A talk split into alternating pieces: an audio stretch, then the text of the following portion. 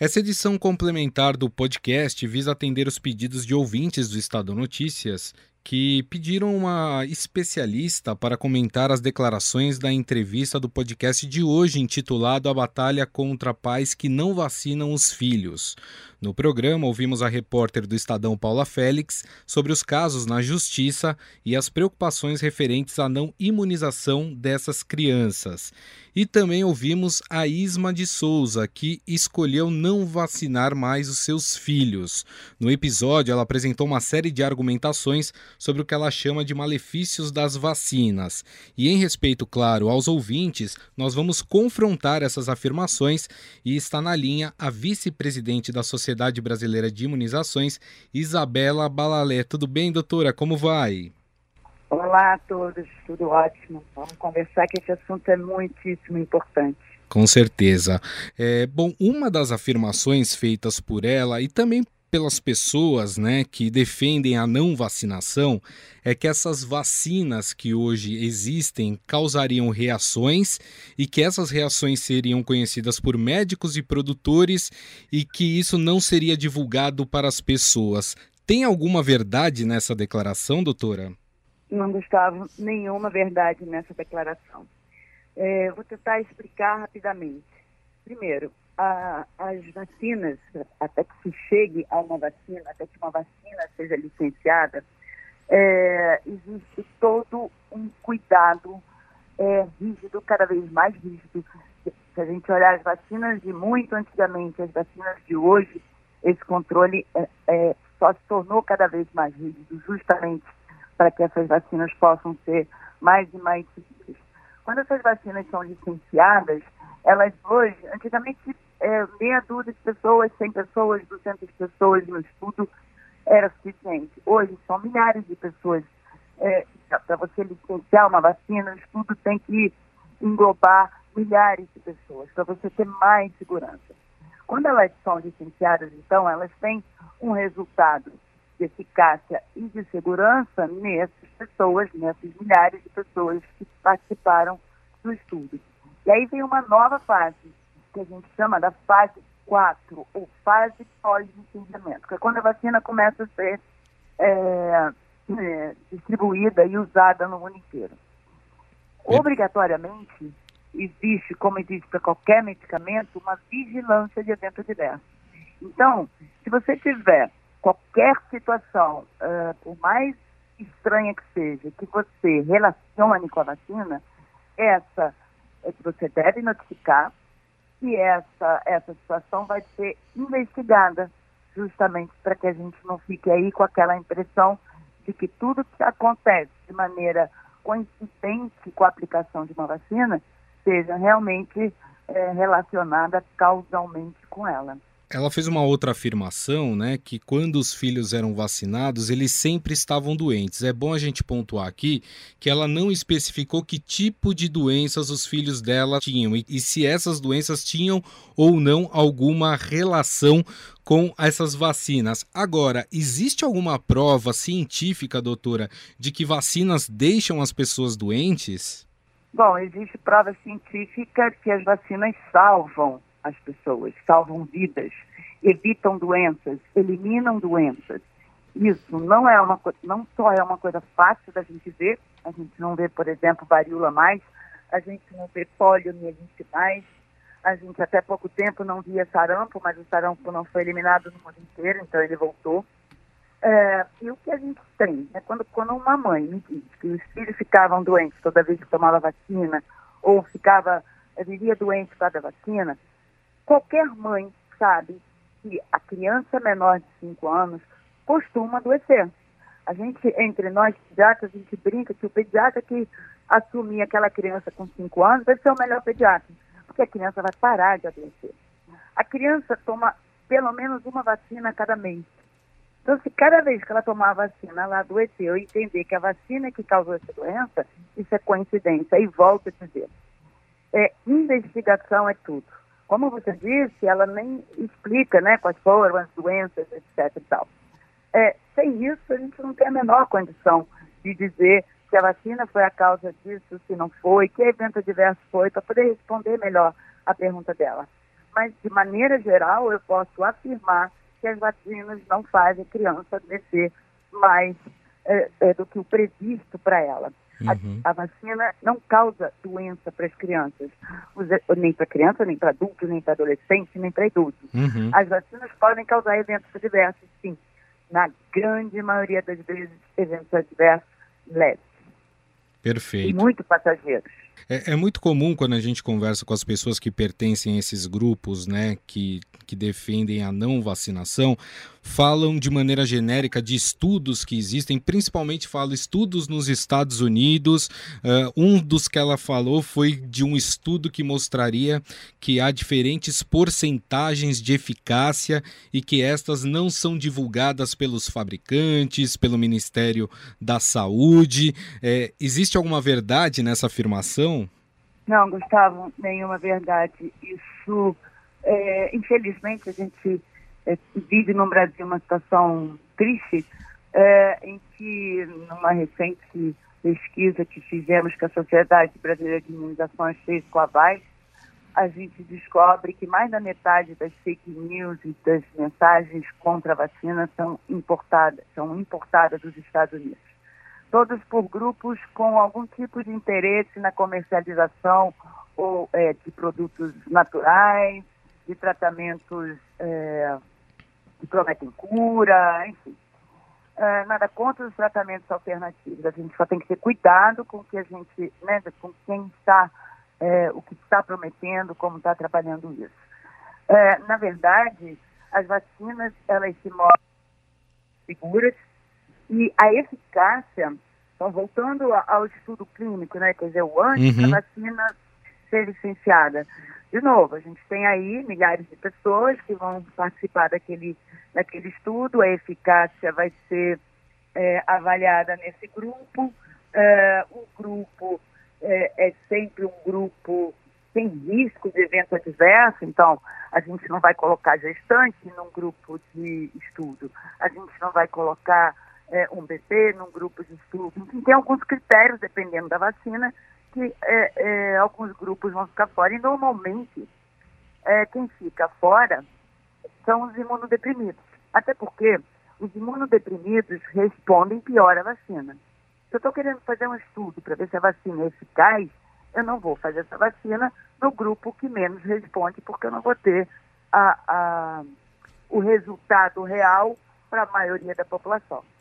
Depois de licenciada, você vem você tem outros estudos uh, de grupos de médicos, de hospitais, pesquisadores, que não são, na maioria das vezes, o próprio laboratório. Então, na bula do, do, do, do, medicamento, o que você vai ver são os resultados do estudo clínico, lá atrás, quando a vacina foi é, licenciada. Para você saber, aí você vai ter é, uma vac vacinas que vão ser contraindicadas para determinados grupos e vacinas que a gente sabe é, num grupo de imunodeprimido, que é, é, o grupo mais fácil de explicar, uhum. claro, vão responder pior. E é por isso que é tão importante cobertura vacinal. Porque claro. a gente sabe que pessoas imunodeprimidas não respondem adequadamente como a gente gostaria. A gente vacina porque o risco deles é tão alto que mesmo uma eficácia baixa vale a pena. Mas a gente sabe que se não vacinar, se não tiver uma cobertura vacinal e vacinar principalmente os contactantes domiciliares, esse indivíduo, mesmo vacinado, pode é, adoecer. Então, não é porque é, ninguém sabe, isso está na literatura, isso tudo é facilmente encontrado. Inclusive, no site eh, da IBIM, que é o, um site, inclusive, reconhecido pela Organização Mundial de Saúde, que é o família.ibim, é, esse site, ele tem lá tudo, todos os dados inclusive de eficácia mais baixa quando a gente tem dado, a gente não tem dado para todos os grupos que a gente sabe respondem, respondem menos, mas assim, não é mistério, nem é segredo que as, a, a, as, as pessoas respondem de forma diferente às vacinas. Mas a eficácia que está na bula é eficácia é, média na população em geral imunocompetente. Na matéria que nós fizemos, né, a gente mostra casos em que a justiça tem obrigado aqui no Brasil pais a vacinarem o, os seus filhos, né? Quando a gente pergunta para esses grupos o que eles acham em relação a isso, eles dizem que a justiça comete um erro, pois algumas dessas crianças podem ser alérgicas às vacinas e que algumas poderiam inclusive uh, morrer através de um choque anafilático. Isso tem algum fundamento, doutora? Gustavo, qualquer medicamento pode causar choque anafilático. Felizmente é muito raro. É, medicamentos que têm, é, para a maioria das pessoas, é, é inocente, é, causam mais alergia, causam mais é, anafilaxia do que as vacinas. As uhum. vacinas podem sim causar anafilaxia, é, mas esse índice fica em torno de 1% de, das pessoas que se vacinam. É por isso que é muito importante que o profissional, na hora, né, antes de vacinar, pergunte, faça, faça uma, uma consulta, né, uma consulta rápida, mas procurando uhum. saber histórico de, de alergias. E outra coisa fundamental é que esse posto de vacinação, seja público, seja privado, esteja preparado para atender uma anafilaxia. Uma anafilaxia é um quadro grave, mas na grande maioria das vezes é, reversível. O que, que depende para ele ser reversível? Pronto atendimento. E aí ninguém morre de anafilaxia se for prontamente atendido. Agora, triagem é fundamental, claro. como para qualquer medicamento. Perfeito. Eu acho que ninguém leu a, a, a bula, de, por exemplo, de uma dipirona. O Ministério da, da Saúde, e, e, isso está nos informes do Ministério eh, da Saúde, diz que parte dessa queda da cobertura vacinal é por causa de pessoas que deixam de vacinar seus filhos. E aí tem dois grupos, né?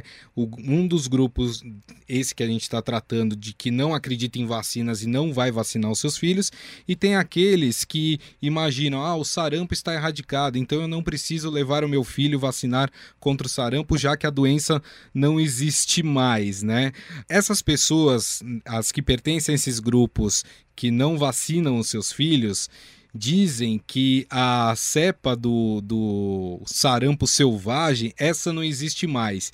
E que o sarampo que as pessoas estão pegando agora é exatamente porque tiveram contato com o vírus é, inativo que está na vacina. Procede, doutora? Nenhum, Gustavo. Primeiro, é, quando você tem um caso de sarampo, é, não só investigado se é sarampo, enfim, né, no quadro clínico, etc e tal, mas também por ser uma doença é, de importância na saúde pública uhum. mundial, é, é, definido qual é o vírus. Hoje a gente é capaz de saber se uma pessoa está é, com um sarampo vacinal ou um sarampo selvagem. Não só a gente sabe qual é o sarampo selvagem, como a gente sabe qual é a cepa, porque existem várias cepas no mundo e, e que são distribuídas no, no, no, mundo, aliás, diferentes cepas são distribuídas no mundo. Então a gente sabe, por exemplo, que a cepa que está circulando no Brasil veio da Europa, veio da Ásia, uhum. de onde ela veio. Então isso aí é muito, é muito bem, é, enfim, investigado e acompanhado justamente para a gente ter certeza de que essa afirmação não é verdadeira. E quando a vacina do sarampo causa, né, como está dizendo, ah, a vacina do sarampo causa, causa sarampo. Não, a vacina do sarampo em pessoas imunocompetentes não causa sarampo, mas podem, muito raramente, causar é, um quadro semelhante ao sarampo. Qual é a diferença entre o quadro do sarampo selvagem e o quadro do sarampo vacinal? Um, ele é leve, até difícil de diagnosticar. A gente fica olhando, será que é sarampo? Será que é sarampo? Porque é muito leve, é muito não característico. Não é grave, não é transmissível e, além disso, não leva complicações nem óbitos. Perfeito. Sarampo vacinal não é uma doença grave. Agora, volto a dizer, pessoas imunocomprometidas não podem tomar nenhuma vacina atenuada, porque aí sim, para elas que têm um, um, sistema imunológico debilitado, e aí vamos dizer, não é a pessoa que diz, ah, eu tenho uma imunidade ruim. Não, eu estou falando de pessoas com câncer, eu estou falando com pessoas que usam drogas imunossupressoras, com doenças autoimunes, uhum. pessoas que vivem com HIV, realmente situações uh, que demonstram a incapacidade do sistema imunológico responder a um vírus vacinal. Uhum. Essas pessoas não podem vacinar. De novo, se eu tiver cobertura vacinal, essas pessoas que não podem se vacinar e que podem morrer do sarampo com uma incidência muito maior do que a população em geral, serão protegidas. É uma questão é, até de amor ao próximo. Perfeito. E, e, inclusive, isso que a senhora está falando, doutora, é amplamente divulgado nas campanhas de vacinação, né? Não dá para ninguém falar que não foi avisado, porque a mídia, enfim, todos os canais, os postos de saúde divulgam isso amplamente. Quem pode, quem não pode, as restrições que existem, né? Exatamente. Isso é obrigação do Ministério da Saúde de informar, é obrigação de cada um de nós que for atender a população é, num posto de vacinação. Você precisa perguntar, mesmo que tenha sido informado, é importante você perguntar a essa pessoa se ela tem é, algum, né, dependendo da vacina, alguma situação que encontra em. É, e mesmo assim, Gustavo, vou te dizer que essas vacinas são contraindicadas nessas pessoas. Mas, na prática, durante essas décadas e décadas em que as vacinas estão sendo aplicadas, pessoas imunodeprimidas receberam vacina do sarampo. E o que a gente tem na literatura é, não se tem, mesmo para esse grupo, um quadro é, de né, dizer que se eles tomarem vão morrer. É um cuidado extremo. Então, a gente trabalha com cuidado extremo. Quando a gente fala em contraindicação, quando a gente fala é, de precaução, é sempre pensando no pior na prática, as vacinas se mostraram seguras é, de maneira geral. Perfeito. Quer ver um exemplo? Pode falar. É, quando a gente usava a polio oral, né, a gente ainda usa com uhum. ano de idade, mas não mais no primeiro ano, é, justamente o que fez é, o, o, Brasil e o mundo né, se livrar da poliomielite foi a vacinação com uma vacina atenuada, que era a gotinha. A vacina que a gente usa hoje não é mais, né? uhum. não tem mais o vírus vacinal, é inativada. É, e a gente fazia campanhas de milhões e milhões de pessoas no Brasil em um mês. E foi assim que a gente acabou com a polio. É claro que essas pessoas imunodeprimidas conviviam com pessoas vacinadas. Uhum. Hoje, a gente tem o cuidado extremo de, se você é contactante de um imunodeprimido, a criança, né, contactante de um imunodeprimido, não vai receber polioral. Por quê? Pelo mínimo, mínimo, mínimo risco dela transmitir o vírus da polio é, vacinal para esse paciente. Perfeito. Então, na prática, as vacinas se mostraram seguras.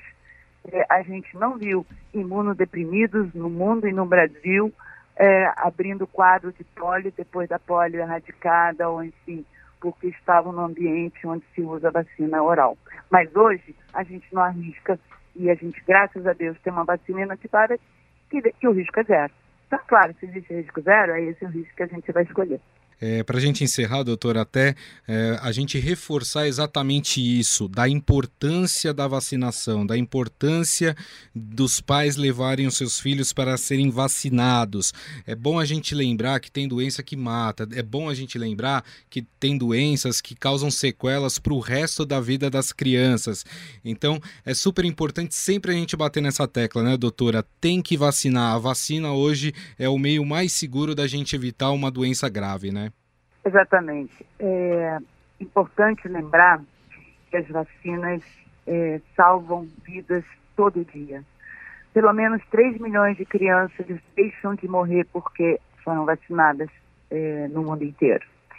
É, você tem a varíola, quem olhar aí no Google e buscar a história da varíola, a varíola matava milhares de pessoas. Uhum. Hoje a gente, nem eu nunca vi varíola não. Poliomielite é, era uma doença comum. Eu uma vez conversando com uma senhora de 80 anos e ela me disse assim, meu medo era o meu filho morrer de poliomielite. Quem vai imaginar uma coisa dessa? Uhum. Hoje o medo das mães é morrer de meningite. Uhum. Mas antigamente a gente morria de poliomielite. Rubéola, a gente tinha um monte de bebês com malformações graves no país, por conta da rubéola congênita. Quando a gente tinha rubéola entre nós, ela foi eliminada em 2014, 15, não estou me recordando aqui, É, e, aliás, é um perigo, porque a mesma vacina que protege do sarampo protege da rubéola. Se a gente está com baixa cobertura, atenção, podemos ter de volta a rubéola. É, então, a, a, a, a rubéola era, a gente chama de endêmica, ela circulava entre nós, os vírus da rubéola. E aí, mulheres grávidas se infectavam, na grande maioria das vezes não apresentavam a doença, nem sabiam, e aí tinham filhos com malformações para o resto da vida. Uhum. Outra coisa, eu posso ficar aqui citando todas as doenças que a gente claro.